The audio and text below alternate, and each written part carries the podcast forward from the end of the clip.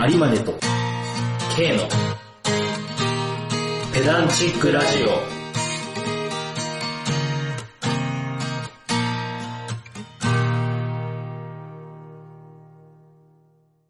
雑学をこねくり回して無駄知識を連成するラジオ、ペダンチックラジオの時間がやってまいりました。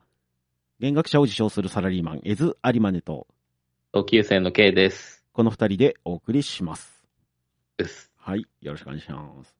まあ、本日のクリ収録はスマスそうですね、クリスマスイブ、12月24日でございます。はい。なんかするんすか？あの、もう以降はないんですけど、さっきまでですね、実はちょっと弟と寿司を食いに行ってまして、あ、そうなんや。そうそうそう、あのまあ、ボーナス入ったし、なんか、いいもん食いに行くかみたいなんで、あ、いい。いね、いいね。そう、富山県にある回転寿司で、番屋の寿司という、まあ、チェーン、えーチェーンなんかな？県内チェーンみたいなのがありまして、はいはいはいはいはい。まあ、そこで、あの、めっちゃうまい寿司を食ってきました。あ、いいっすね。うん。まあ、あれだもんな。回る寿司でうまいからな。いや、そうなんで、で、回る寿司の中で多分トップクラスの、その寿司屋なんですよね。番屋の寿司。あ、そうなんやそう。そうそう。もう一個寿司玉っていう有名な店があって。はいはい。この間帰った時食べました、寿司玉。でもね、俺個人的にはね、寿司玉よりも番屋の寿司の方がうまいんじゃないかみたいなところがああ、マジって。で？うん。あ、マジか。そう、寿司玉もうまいんだけど、あのね、番屋の寿司のランチが異常なまでに安くてね。ええうん。あの、15巻の満腹セットみたいなのがあるんですけど、うん。それが1100円なんですよ。お安っ。そう、安い。安いし、クオリティが高いというので。安っ。マジか。そう。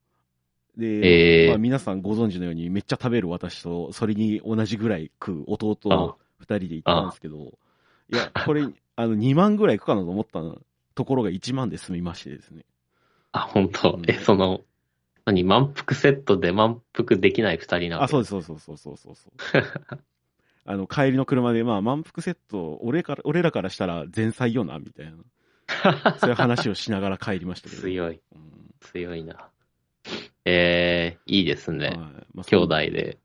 そうですね。そんなクリスマスイブとなりましたね。K の方はなんかあるんですか？私は、まあなんか友達と、なんかいろいろ、なんかカルディ。ィでも行って、なんか、クリスマスっぽいものを買って。集まろうみたいな話をいいですね。してますね。クリスマスパーティーを。あとなんか家に今さ、うん。シュトーレンってわかる？あーある、わかるよ、シュトーレン。ドイツうの、んうんうん。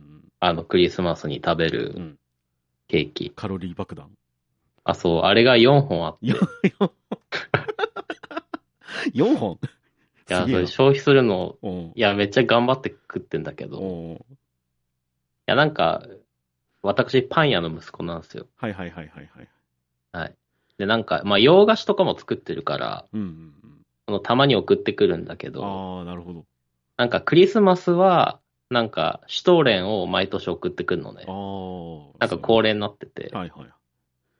なんか俺も毎年クリスマスといえばなんか、シュトーレンみたいな感じなんだけど、なんか今年父親から連絡ななくて、はいはいはい。あ、今年ないんやと思って、うん。でなんか、あ、いや、でも食べたいなってなって、おおなんかまあ父親に連絡すればいいんだけど、ー。うん。なんか自分で、なんかお取り寄せグルメみたいなさ、はいはいはいはいはい。ネットで買えんじゃん。うんうんあれ見てたら、あ、なんかあれ、あれもこれもそうだな、みたいなうん。なって、うんうん結局2本買ったのよ、自分うん、で。おお2 本も買ったんやね。なるほど。そう、そう。そしたら父親も結局送ってきて、はいはいはいしかも例年の倍送ってきたから、はい。すげえな。4本あんだよおー。ねそれをちょっと、まあ、ちょうど集まるから、はいはい。みんなでいいね。食おうかな、みたいな感じは。いはい。まあ、本来はクリスマスまでにこう、ちょっとずつ食っていくやつ、みたいな。はいはいはいはいはい。た食い方をあするお菓子なんですよね、あれ、シュトーレンっていうのは。えー、だからこう、あと、やってるかも、俺、それ。そしたら。えでも2週間前ぐらいから届いてちょっとずつ食ってんだけど。いやもうなんか、あれじゃん、その、1日1スライスずつ食ってくみたいな感じなんよね、確かあ、そうだね。うんほんとそんな感うじ。ん。あ、あ、それがオフィシャルなんだ。確かオフィシャルはそんな感一じ日。まあ、な何スライスかして、えー家族ではいはいはい食べて、そのクリスマスを待ち望むみたいな。へえ。そういう食い方なんやけど、なんか、K の量だと、なんか、クリスマス4日前に1本ずつ食っていくみたいな感じになる。そうそうそうそう。で、今3本、あ、2本ぐらいかな。2本ぐらいは消費した。ああ、うん。だ残り2本、残り2本。明日まで？明日まで。?OK, OK. うんいや、でも、クリスマスって、年の瀬の前夜祭って感じじゃない？ああ、まあ、そうだね。もうここ過ぎたら一気にダーッと年末年始行くみたいな感じだもんね。そうそうそうそう。だからこの、なんつうの、ジェットコースターの今登ってる最中みたいな感じ。ほんと頂点はいはいはいはい見えて、あ、頂点かなみたいなぐらいのところな気がする。いや、わかるわ、それ。もうちょっとで、年の瀬来る来る来るみたいな。いそうくるくるつって、で、過ぎたらもうガーッと一気に年末年始行っちゃうみたいな。や、わかるわ。いや、だからさ、まあ日本の文化じゃないわけじゃん、クリスマスうなんんか。うんうん。結構そういう意味で結構大事な要素だよな。そうだね。年末年始のうん。年の瀬の前夜祭として。そうなんだよね。そう。各企業というか、各、その、特に B2C 系の業界は非常に賑わう時期ではあるからね。そうだよね。年の瀬っすね。うん。いや、年の瀬ですよ。本当に。ねあっちゅう間ですね。まあなんで、はいその、急に、まあちょっと、実際収録1週間前ぐらいにやったんですけど、なんか急に収録をもう一回したいと、K から実は申し出がありまして。そうなんだよ。このクリスマスイブにね、無理やりねじ込んで、そうそうそうそう。そう一い体、一体何があったんです？いや、まあ、そんな、なんか、うん。振られると喋りづらくなるけどさ。いや、なんかその先週の日曜日にライブして、うんあライブ見見に行って、はいはいはい。もうその場でなんか興奮しすぎて、うん。あもう収録しようみたいな。そうだね喋りたいみたいな。あんなね、んすあんな前がかりな K なかなか見れないですよ。収録に熱心な姿見えない。まあまあまあ、うん あの、まあ、収録とかじゃなくても、なんか普段からあんなに前がかりにはならないやろ、みたいな。はいはいはい。まあそうね。うん。いや、あの京都の台風クラブっていうバンドのライブにうん。行ったんですよ、日曜日に。いや、もうね、めちゃくちゃ良くて、うんうんうん。いろいろ相まってめちゃくちゃ良かったんはいはいはい。で、ちょっともうなんか、有馬根さんに無理やり Spotify リンクと YouTube リンクうん。送りつけて、両方見といてみたいな。そうそうそう。いやタイミングがさ、すごい良くて、あの、出張大阪行ってて、その帰りの電車の中だったからさ。はいはいはいはい。あ、ちょうど良かったんだ、ね。ちょうどそのイヤワイヤレスイヤホンも持ってきてて、じゃあ聞こうっつって聞いてた感じですね。よかったよかった。いやー、よかった。めっちゃよかった。なんか、台風クラブ自体は、うん。まあ見るの4、4、5回目ぐらい。初めてでは、はいはい。あ、そう、ないんだけど、なんか今まであの、フジロックとか、うんうんうん。あの、渋谷のダブダブとか、なんだろう。まあちょっと、ライブハウスっぽいとこじゃなかったんだよね、今まで。うん。ああ、なるほどね。そう。で、この間行ったのは下北沢シェルターで、うんうん。なんか、メッカみたいな感じじゃん。そうだねああそこ、うん。で、キャパも250とかうんうんうん。しかなくて、で、パンパンで、なんかあの、暗くて、うん。埃っぽいこりっぽい。ライブハウスで、なんか、直球のロックを聞いたのが、もうめっちゃぶっ刺さって、おー。あー、みたいな。なんか、なぜ、なぜか大学さ、入って、一番最初にスカスカの富山ソウルパワーに行った日を思い出したんだよね。おなんか先輩に、あ、ちょっと、ライブハウス、ライブ挨拶もさせたいし、ちょっとライブハウス行こうみたいな。ー。はいはいはいはい。で、俺とあの、俺らの代の部長いたじゃん。はいはいはいはい。あの、居酒屋の名前と一緒の名字のさ。うん焼き鳥屋と一緒の名前の。あ、そう、焼き鳥屋と一緒の。で、行った時の、あなんか初めてあの狭いライブハウスで聴くギターの音をなんか思い出してさ。はいはいはいはい。あなんかノスタルジックになりつつも、まあうん普通に曲めっちゃ好きだから、はいはいはいちょっと説明が下手すぎて、全然伝わんないんだけど、いやなんかね、こう原体験感があったはい。んだよ。ん。うん、なんかそのシチュエーションも相まってさ、はいはい。うん。なんか、スピーカーの前音もそうだけど、普通に中のアンプ、ギターアンプの音がそのまま聞こえてくるあの感じとかも、うんあ、なんかめっちゃ久々だなってなって、はいはいはいはいはい。うん、なんか最近のなんか、小綺麗なバンドばっか聞いてたから、まあ、あとなんかねアン、プガンのバンドあんまり聞いてなかったんじゃない？生ああ、そうかもね。ううんん。あと結構なんかね、まあ有馬根さんにも聞いてもらったと思うけど、うん結構オールディーズっぽいなんか往年の。ロックっぽいこうスタイルで演奏するじゃん。っうんうん。ていうのもまあなんか良かったかもね。そうだね。そう。まあ、私も台風クラブをその後、アルバムを2つ聞き聞いたんですけども、あ、二つとも聞いたんだ。うん第第2週まで聞いたってこと？第2週も聞いた。おーなんかね、こう、やっぱ、なんつうんだろう、昔の曲のコラージュみたいな感じにも聞こえるのよね。こうん。う、だからそのパクリじゃなくて、なんとなくその、要素をいろんなとこから持ってきてて、どっかしら懐かしい感じに引っかかるみたいなああ、はいはいはいはいはい。感じがしするんですよね、あの曲、あの、なんか、曲全体的に。うんうんうんうん。それがやっぱその懐かしさでもあり、ただその、それを丸々じゃなくて、途中でなんか違うのに急に切り替えたりするから、おってなる。うん。歌唱のメロディーとかもこう終わるだろうなっていうのが、そう終わらなくて、あれ？みたいな。はいはいはいはいはい。なるほどうね。ん。だベタじゃないそう感じでね。そうそう。ただ、だから歌だけ聴いてるとなんか気持ち悪く感じるんかなみたいなのも。あそうかもね。うん。ただやっぱ、結構あれ、うん。あ、どうぞどうぞ。そう、そう、あの全体の、なんだろう、グルーブすげえ意識してる感じがあって。うん。だから緻密なんよ、なんかこう、やり方が。それ言ってたね。うん雑にくっつけてるわけじゃなくて、なんか、うん。ドラム、ベース、ギター、ボーカル全部なんか組み合わさって、パーンってくる感じの、はいはいはいはい。いや、いいバンドやなと思いましたね、これ聞いてて。思いましたか？はそうでしょう。そうでしょう。い。すごい満足げやね。いやー、いや、嬉しいわ、うん刺さって。まあまあ、人気のバンドなんでね、まああれだけどさ。いうん。や、そうなんよな。なんか、歌が真ん中にある感じするよね、う結構。ん。うん。ギターとかも、なんか聞いてたら結構歌のフレーズに合うような、そうそうそうそう。でもまんまじゃないうん感じのアレンジでうん、いいっすよねうん。いや、歌詞もいいんだよな。確かになんか、情景描写うまいというか、そう歌詞はね、ちゃんと見ながら聞いてはいないんで、まあちょっと聞いてみようかなと思いますね。うん。いや、結構ハッピーエンドとか、ピーズっぽい感じもうん。あるし。うん。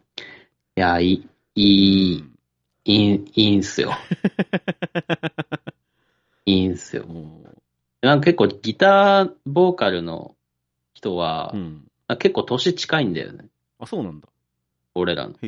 2、3個ぐらい上じゃない？はいはい。多分。まあでも、うんまあそうよね。なんか、今熱いバンドみたいなのが、大体なんかためか年下になってきてるもんね。はいはいはいはい。そうね。確かに確かに。うん。そう、だからなんか、グリーンデーのバスケットケースとかカバーしてたりさ、へえ。なんか日本語、日本語詞にして、ああ、なるほどなるほど。はいはい。そうそうそうそうそう。なんか、あー世代近い感じするわ、と思って。いそうね、確かに。や、結構台風クラブのライブ見るうと、ん。ボロボロ泣いちゃうんだよね、良すぎてあ。ら、いいじゃないですか。あやっぱね、俺歌とギターやっぱ好きだなってなったあ。あ。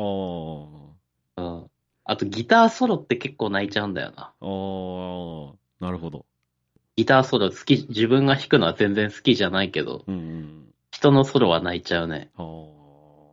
俺はね、あの、どっちかっていうと、全員がパーンと一発で来る、その、一発、軸通ってくる、うんうんあの感じがすごい好きで。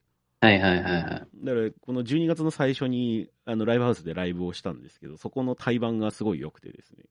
ええあの、すごい、全部パーンって来る瞬間がすごいもう畳みかけるように来て、うで、ん。なんか酒飲んでたのも相まって、なんかちょっと、あの、目うるうるしてしまってね。そしたら同じバンドメンバーのやつが泣いてんじゃんみたいな言われて、うんなんか来ちゃったね、みたいな。うんそういうのはありましたね。ああ、いいね。うんはい。はいまあもう、いやなんかさう、ん。いや、良かったってだけだから喋ることそんななくて。まあシンプルね。シンプルです。そう、そう。良かったって言いたいってだけっうんいいていう。じゃないですか。感じあ愛になんですよ溢れてるじゃないですか。そう。うんだからその、なんか別に俺ライターとかでもないから、うん。ライブ見て、なんか、綺麗に言葉にするのも別に上手じゃないからさ。はいはいはい。よかった。よかった。まあ、収録、急に収録したくなるぐらい良かったってう。いうん感じです。いいですね。うん。まあそんなコーナーで、こう、2023年、なんか、最後の最後でいいライブにあったような感じになりましたね。お互い。そうなんです。あ、そっか、有馬根さんもね、そうそうそうその対バンの人たちだし、俺も今年全然ライブ見てなくて、あ、そうなんや。なんか仕事で3つ4つ行けなかったし、チケット取ったやつ。はいはいはいはい。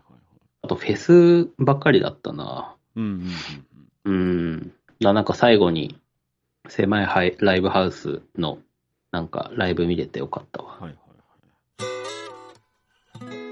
ペダラジ。なんかライブ以外に良かったものとかありましたか？ああ、そうね。今年、俺、俺としては、うん。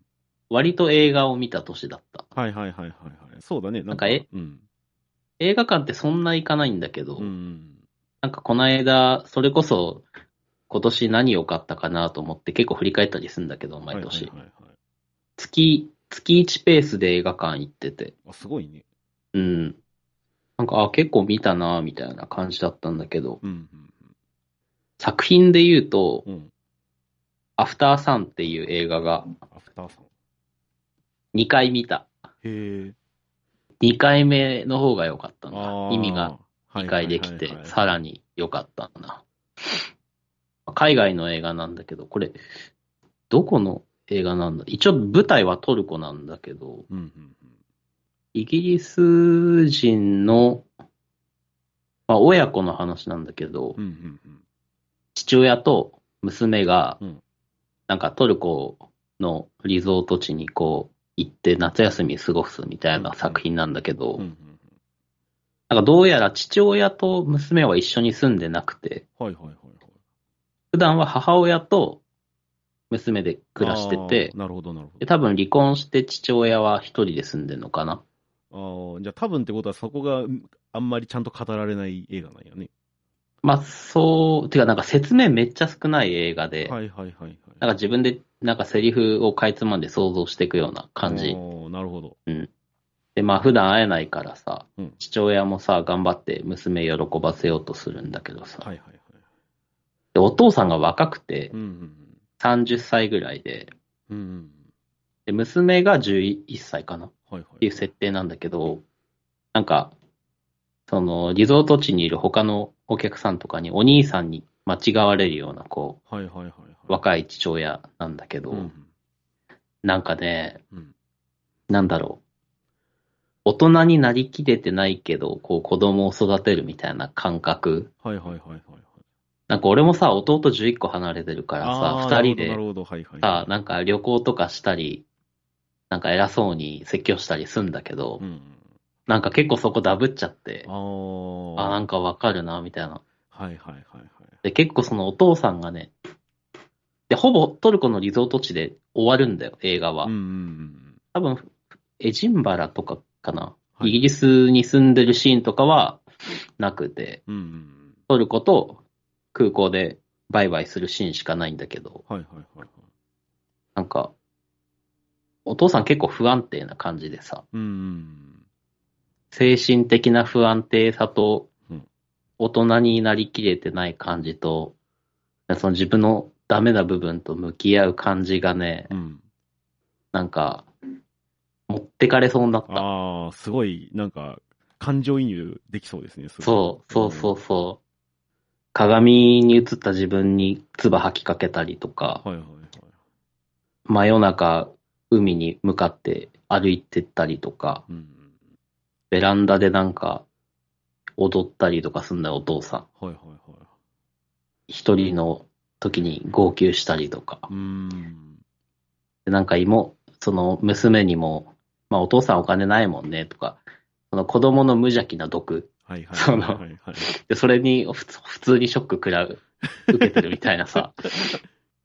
なんか、それもセリフからしか読み取れないけど、なんか仕事もうまくいってないっぽくって。うんうんで、また年下の彼女、うん奥さん、まあ別れたから、彼女となんかいい感じになってたけど、うん。うんなんか元彼とより戻しちゃったんだとか、なんかその、なんか生活が普段うまくいってなさそうなセリフとか描写が結構あったりとかして、うんなんか痛々しい感じがね、刺さりまくったね。あれ多分精神弱ってる人見たらね、うん。マジで持ってかれる。死にたくなると思おう。俺めっちゃ好きな映画ーいいですね。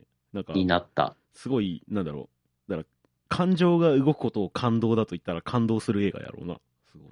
ああ、あ、そう、そうかもね。ううん。すごい揺さぶられそうやね。うんうんうん。で、なんか、いや、もうこれネタバレなならないよな。で、なんか結構途中、ビデオカメラでその、リゾート地で過ごした風景を撮ってるんだけど、はいはいはい。その、途中で結構フィルムのうん音とかすんだよ。ビデオカメラの電源つける音とか。はいはいはい。で、多分、えっと、まあ、11歳の娘が、父親と、まあ、これ多分、あらすじ載ってるから大丈夫だと思うけど、うん11歳のと娘が、31歳、まあ、父親と同じ年齢ぐらいになった時に、うん。11歳の時に過ごした父親とのうん。夏休みの映像、うん。カメラの映像を見返してるっていう多分。設定で、なるほどなるなんか父親はあの頃すごい苦しんでたように見えるけどほど。う、ん。でも11歳の時の自分は分かんなくて、うん。で、同じ近い年になった時に、うちの父親、お父さんって、なんか何を考えてたのかな、みたいなのを、こうカメラ越しに、うん。まあなんか、思い馳せるじゃないけど、うん。そうそうそうそう。それが、食らった、めっちゃ食らった、この映画。うん。いいねちょっと時間を置いて、うんまた見たいなって感じ。はいはいはい。うん。俺も気になる、気になってきたんで、どっかで見ますわ、これは。見てください。弟いるもんね。離れた。離れてはいない。離れてはない。離れてはいない。うん。あ、でもあれどういう人が食らうんだろうな。わかんないな。うん。となんか一回目見たときは結構自分とダダブらせて見ちゃった感じはしたね。うん。うん。はい。いや、なんか台風クラブの倍熱入れて喋っちゃったなそうだね、だいぶなんか まあ私はあれですね、映画今年すごかったのはやっぱジョン・ウィックチャプター4でしたね。おー、はい。チャプター4。今4まで行あ、ってんの？4まで行ってます、あれ。あの映画。マジで？4まで行ってます。はい。ええまああの、ストーリーは簡単なんですけど、そのジョン・ウィッうんクという、まあ、キアヌ・リーブス扮する殺しー。屋が、まあ、めちゃくちゃ殺し屋に命を狙われながら、まあ、あの、はいはいはい敵を倒すために、まあ、ひたすら殺し屋を殺していくという、うんうんうんもう、あ、まあ本当アクションそう、だ。アクション。完全にアクション映画。まっすぐだ。まっすはいはいぐなアクション。はいはい。うん。アクション映画のためのアクション映画みたいな感じの。あ、いいっすね。うん映画館で見たいやつだ。そうそうそうそう。音響とかいい。そうそうそうそうそう。もう本当にね、もう理屈とかええねん。もうひたすらアクションを見せるねんみたいな はいはいはいはい。意気込みがね、すごいんですよ、これ。だから本当にもう、これに貼るアクションは、もう本当ジャッキー・チェン映画ぐらいじゃねえのぐらい。え、じゃあ、キアヌも結構体張る感じなの？もうだいぶ張ってるらしいよ。あの、えーあ後々調べたらもう車の運転技術やばいらしいよ。ええそうなんだ。そう、あの、ドア吹っ飛んだ、あの、車を、ドリフトさせながら銃を撃つみたいなアクションシーンがあるんですけど、それ、あの、本人がやってるっていう。あ、本人やってんだ。すごそうそう。で、まあ、面白いのはね、こう、最強すぎないんですよね、このジョン・ウィックが、割と。あ、それ大事だね。そう。まあ、あの、結局、最終的には勝つから、まあ、最強なんですけど、あの、ただね、結構ボコボコにされたりするんですよね。うーん。で、ボロボロになりながらも、ひたすら、その、立ち上が、立ち上がっては敵を殺しみたいなのを続けていくという。はいはいはいはいはい。で、もう単調にならないように全部、やっぱ違う要素がそれぞれ入ってたりして、で、そ、そこでもね、もう本当客を飽きさせないというか、本当にやりたいアクションシーン全部詰め込めましたみたいな、はいはいはいはい。本当にあれはね、本当た楽しい、見てて楽しいというか、その、アクション映画が好きなら、もう見た方がいい。うん。もう、あの、前からのストーリー知らなくてもいいです。本当に。チャプター4から見てもいいチャ。プター4から見てもいい。マジ。じゃあお互いなんか、良かったのは映画なんだね。うんまあまあまあまあ、それぞれのジャンルで、まあなんなら本とかもあるしね。あ、本当？今年良かった本とかもね。本教えてよ。本はね、あのーまあこれまたどっかで、あのートークテーマにでもしようかなと思ってるんですけど、本としてはストーリーが世界を滅ぼすという本がありまして、うん。えあなんか、本屋で見たーかもな。なんか赤赤と黒の目立つ、まあ表紙になってるやつなんですけど。ああ、ああ、ブックファーストで積まれてたわ、これあ、。本当に。うん。まあ人間ってすごい物語は覚えやすいんですよ。うんうんだから記憶法とかでもね、あの物語にすると覚えやすいですよみたいなのがあるんですけど、うん。うんうんうんうん。でも逆にね、それねそう。逆に物語としてうまくできすぎてると、それが本当だと錯覚しちゃうっていうのがあるんですね、人間の中には。あだからその価値観、文化も全部、その物語がベースになってると、この著者あ著者はしてるんですね。うん。で、あのーその物語によってもたらされる有益性よりも有害性のが大きいんじゃないみたいなことがメインの主張になってます。ええそうなの。そう。だからまあ一番そこ顕著に分かりやすく出るのは陰謀論にハマってる人。ああ、はいはいはいはい、はい。そういうストーリーを信じていると。あまあそれで、それだけにとどまらずに、その、だから昔アメリカの、なんだろう、アメリカに住んでた白人なんかは、そのマニフェスト・ディスティニーって呼ばれるもの、まああのまあ、キリスト教から来るもんなんかわかんないけど、俺らが未開の地を開拓して、ぶ先進先進的な文明にしていくんや、みたいな、そういう物語が彼らの頭の中にはあったんですよ。あ、うん。じゃあその結果何が起こったかっていうと、インディアンをまあ全滅させたり、奴隷にしたりして、まあ、征服していったと。はいはいはいはでそういう物語によって人間にこう害がいろんなところで起きてますよっていうのが、まあ、い。ええと書かれている。まあ、ちょっと、ええあの非常に暗くなる本なんですけど、ただここ、この本面白いのは、物語の作り方を参考文献にいろいろ挙げてるんですよ。うんうんうん。だから面白いストーリーの作り方だから小説の書き方とか、はいはいはいはい。だからこういうふうにやっていくと面白いそのストーリー、だからまあ映画なり小説なりドラマなりのストーリーが作れますよみたいなものも引っ張りながら説明してるから、逆に言うとこれすごい面白い物語を作る方法がぎっしり詰まってる本なんですよ。なるほど、なるほど。あ、そっか、だから、人々が動かされたストーリーが結局、そうそうそうそう。なんだろう、じ実例として載ってるから、そうそうそうそこを抽出すれば、そう。いいストーリーテリングができるみたいな。そうそうそうそうそうそう。だ かなるほどねそうそうそうはいはいはいはい。らまずその悪役をし仕立て上げましょうで、悪役はなるべく人間性に深みを持たせずに平凡なもん人物として描かせましょう。逆に主人公は、まあ、未熟であっても、まあ、いろんなその多面的な部分を表示してあげましょうとか。はいはいはいはい。で、どんどんどんどん状況は悪くなっていって、最後によすべて問題解決するようにしましょうとかね。はいはいはいはいはい。でも現実なんでそんなことないじゃん。もうひたすら悪くなってたらもうずっと悪くなるじゃんね。そうだね。でその辺もあって、ああ、なるほど、物語、確かに有害性で大きいなっていうのは納得するなるほどね。なるほどね。そうそうそうそう普通、どんでん返さないからな。そうそうそうそう8割いけてたらあと2割いけるからな。そうそうそうそう逆にもう最初からずっとダメだったらもうダメなんよそいつはみたいな そうね。そうね。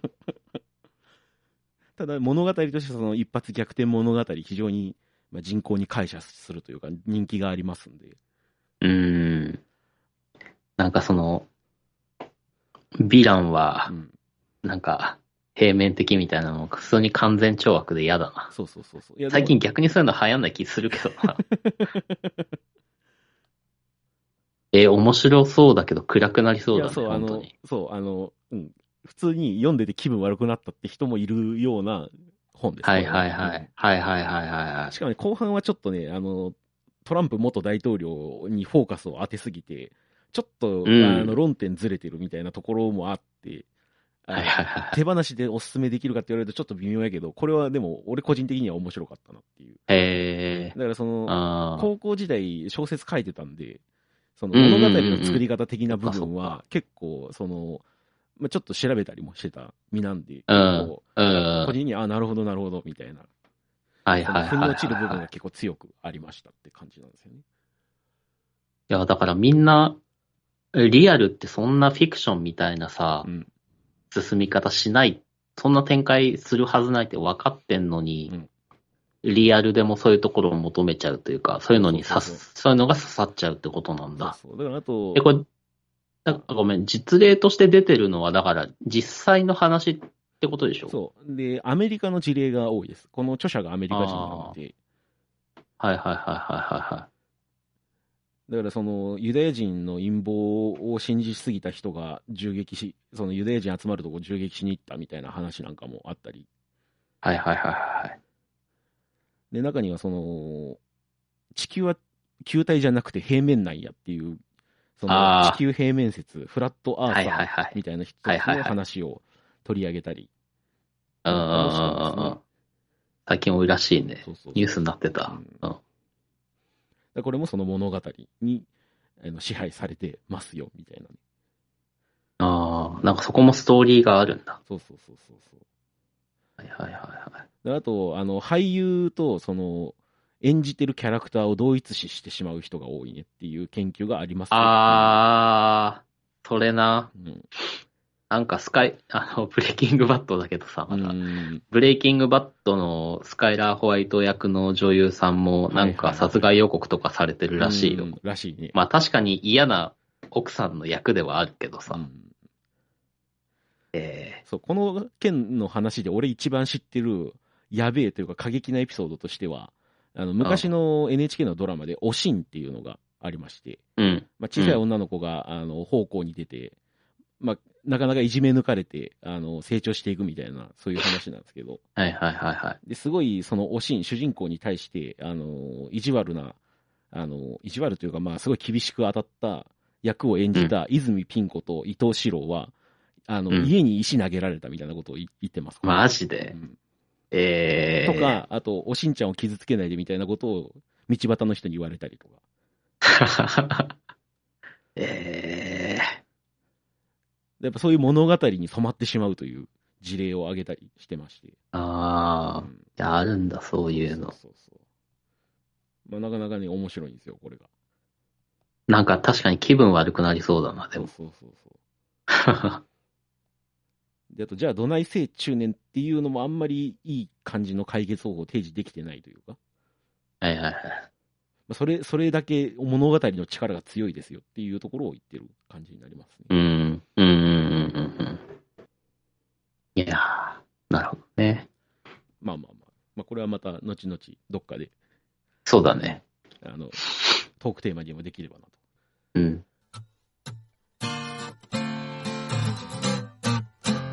ペダラジあと今年なんかあったかな？今年どんな年だった？まあ今年はね、総じて言うと、忙しいいい年でしたって感じですね。あやっぱ、仕事はそんな忙しくはなかったんだけど、ー、うん。あれでも昇進したんじゃなかったっけ？まあまあ、そう、昇進はして、職務範囲はすごい広くて、なんだけど、その、も、もともとのルーチンワークでやってる部分の方の仕事がすごい減ってしまって、そうああ、あの管理側。うん、そうそう、管理側の仕事を。うんあまあでも、それでもそんな別に残業めっちゃ多かったみたいな話でもないし、あ、うんうんだからどちらかというとプライベート寄りの方が非常に慌ただしく忙しかった年ですね、本当に。ああ、まあそうね。うんいや、そうなんですよね。バンド、やっぱ5つやるのはなかなかですよ、やっぱ。聞いたことない。社会人で。そうそうそう。やっぱね、他のその、バンドやってる人に言っても、えってななるんで、聞き返されるんで、うんやっぱり。なんか活動量ど、すごいね。なんか、ね。なんか、一週間のスケジュール知りたいもん。よくそんだけ詰め込めるなーって、うん羨ましくうん思うね。